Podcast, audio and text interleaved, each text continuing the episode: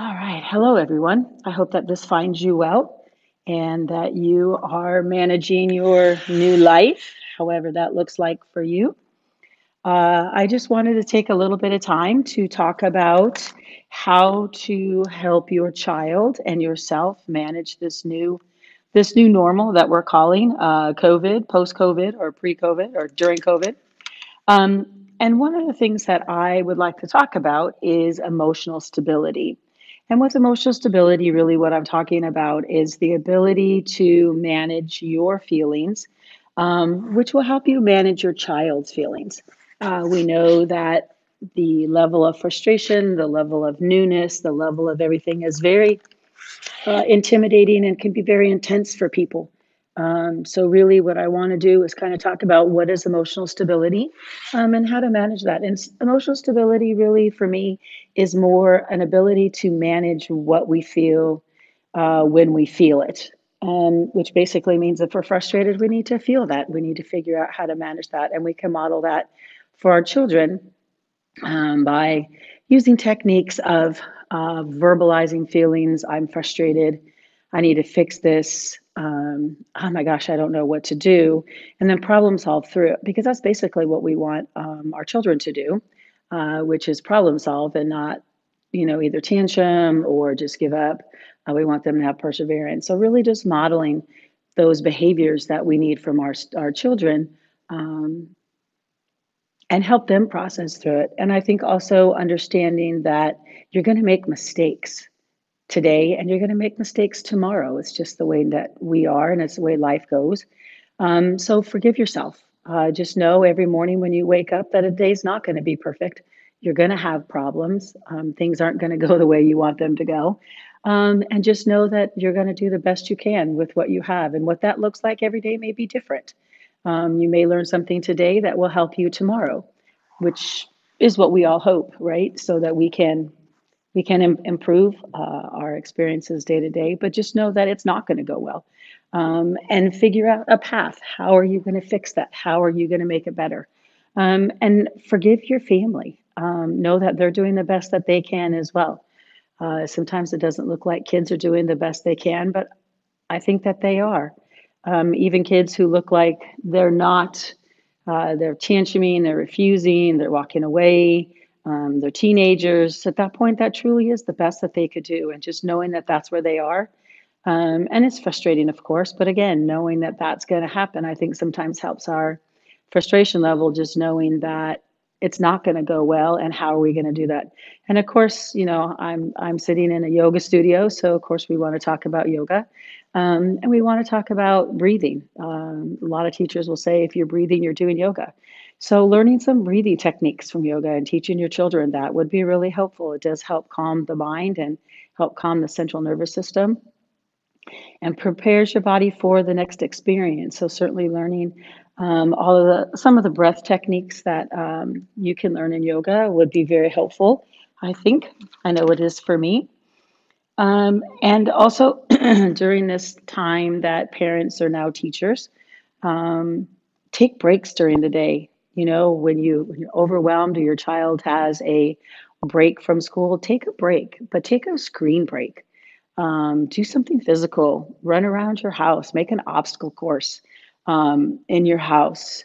Um, play some music and dance.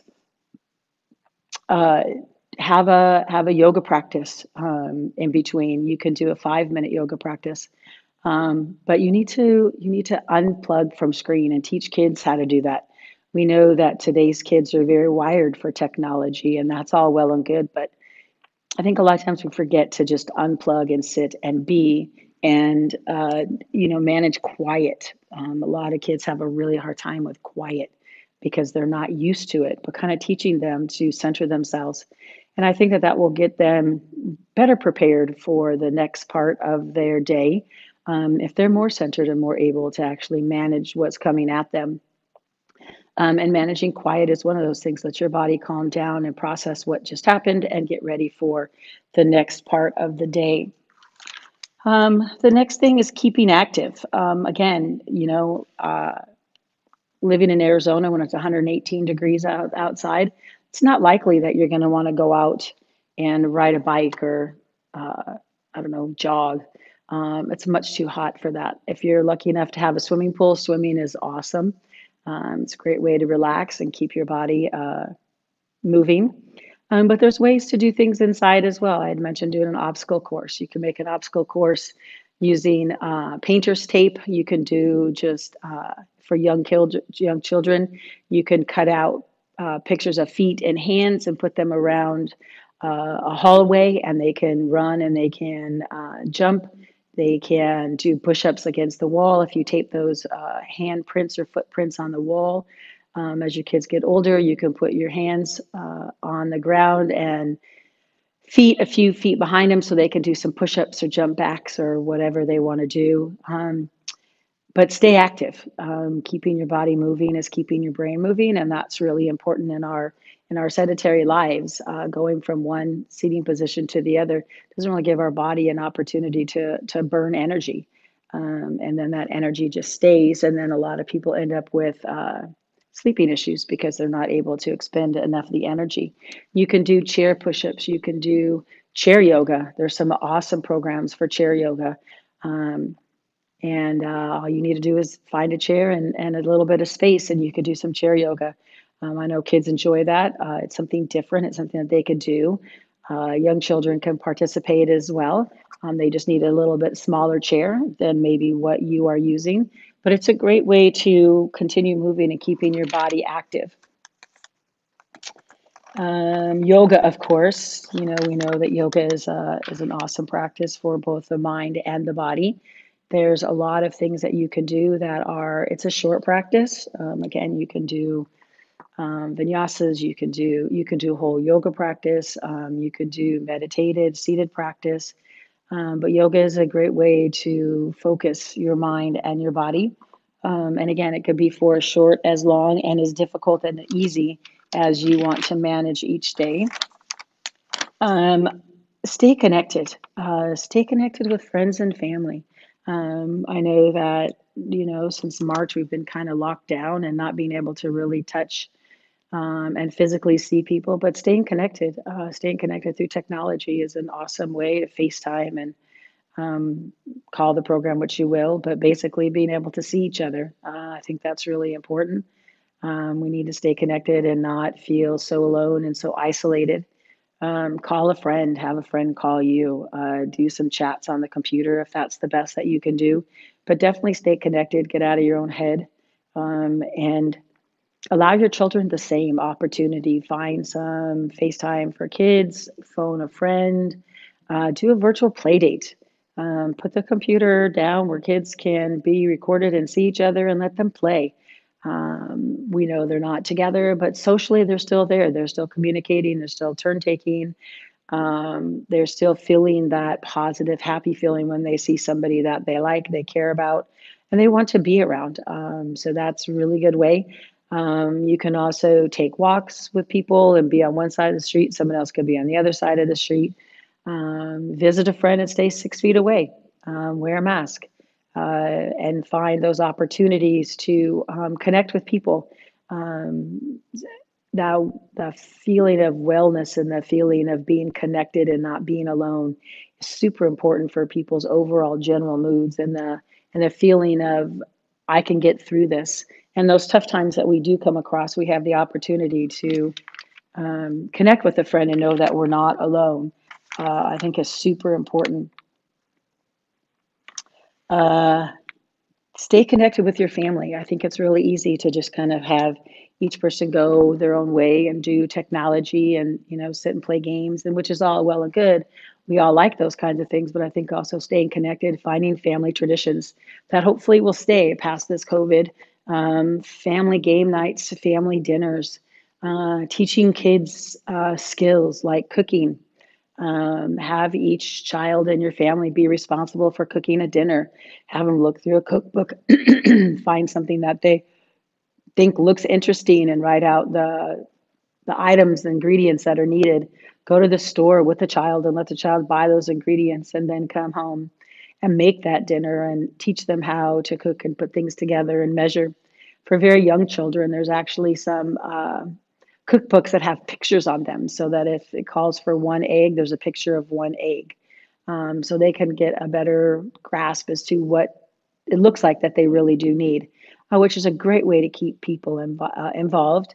Um, have people make desserts, uh, do family game nights, do um, another activity that your family's interested. If your family's in baseball, find a way to do a mini baseball game inside the inside the house um, until it's cool enough to go out, of course. Um, but find those things that the family can do to stay connected. Uh, if you have an opportunity to go out and do something, you play tennis, um, play baseball out on the field uh, when it's not so hot, um, anything that connects your family, stay connected to your family. Um, I think one of the biggest benefits of this COVID and all this quarantine is that families are finding time once again to connect and be together, uh, which I think is super important. Um, and hopefully that's hopefully those things will continue once we can go back to our regular life and do those things that uh, our children and our families like to do. But I think that that connectiveness has kind of been lost in the last couple of years. So I'm hoping that that actually does stay um, and people continue doing that and finding some way to make that happen once all of the other activities are uh, back up and running. Um, finding boundaries. Um, I think this is super important. I am a teacher and finding boundaries. Uh, when are you going to do your work if you're working from home? Uh, when are the, the students going to be done with school? Um, and not crossing those boundaries. Uh, I'm going to work from eight to four, and then I'm going to put all of my stuff away at four o'clock, and I'm not going to go back to work until the next morning at eight o'clock. Um, having kids have the same boundaries with school. School's going to start at nine and it's going to end at three. Um, and then at three o'clock, they're going to put their schoolwork away and, and they're going to move on with the rest of their day. I know boundaries can be very blurred when you're at home and it's nine o'clock and you're thinking, oh, the kids are in bed. I really need to go back and do work. And you end up working till 12 or 1. Um, and those, then you have to get up in the next morning. And of course, then you're tired um, and you're a little burnt out. So I think keeping those boundaries is super important um, making sure that you are taking time for things that are as important as work, which is family and other commitments that you may have, and those other activities that we need to do, things we don't necessarily enjoy doing, like housework or dishes. Um, but keeping those boundaries so that your work time is your work time and your family time is your family time.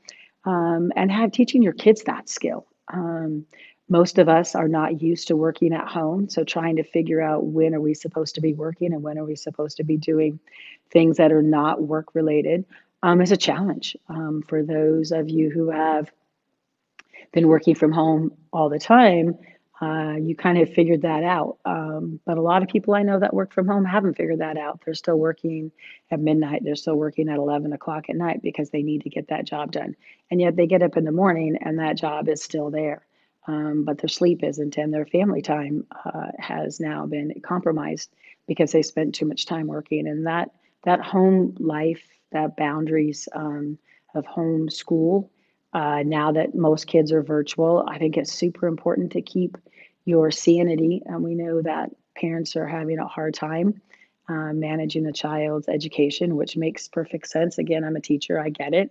Um, it's not easy for teachers teaching in this kind of world, and it's certainly not easy for parents to uh, manage their children's school.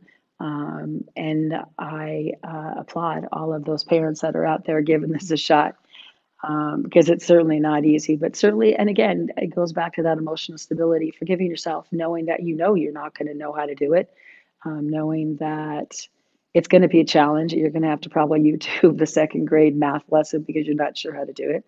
Um, so hopefully that it's a little bit easier than it was in the spring where there's teachers are actually online teaching and and you have less of an opportunity to be a teacher and more just for the support. Um, but again, just know that it may be difficult for you. Go back to your yoga breathing, go back to those things that make you feel a little more relaxed and able to manage the frustration or the uh, challenge that you're being faced with. Um, and last but not least, if you get to the point where really you're just not able to manage and you need some help, most insurance companies have some some opportunities for people to get professional help. Um, some of them are um, online. Uh, you can just chat with somebody online. You can chat with people on the phone, um, which is super helpful if you get to that point where you're just not sure what to do or things are just out of out of your uh, comfort level or your experience of something traumatic or dramatic is happening, um, call your um, call your family uh, or the mental health for your county. Um, those are resources as well. And the one thing I did forget to mention is that Ignite Yoga has a wonderful kids program um, that you can also access for your kids that will help them learn those strategies um, for managing frustration. So definitely look up Ignite Yoga and find their their kids programs. Um, phone a friend if that's kind of what you're needing. Um, but if that's not going to help, find those resources. Talk to somebody in a church if you belong to a church. Um, if you belong to another kind of group, find a, find somebody to uh, to connect with and and uh, find a way to uh, get through your particular challenge. So I hope that you've enjoyed this and that you have an, an awesome day. Thank you.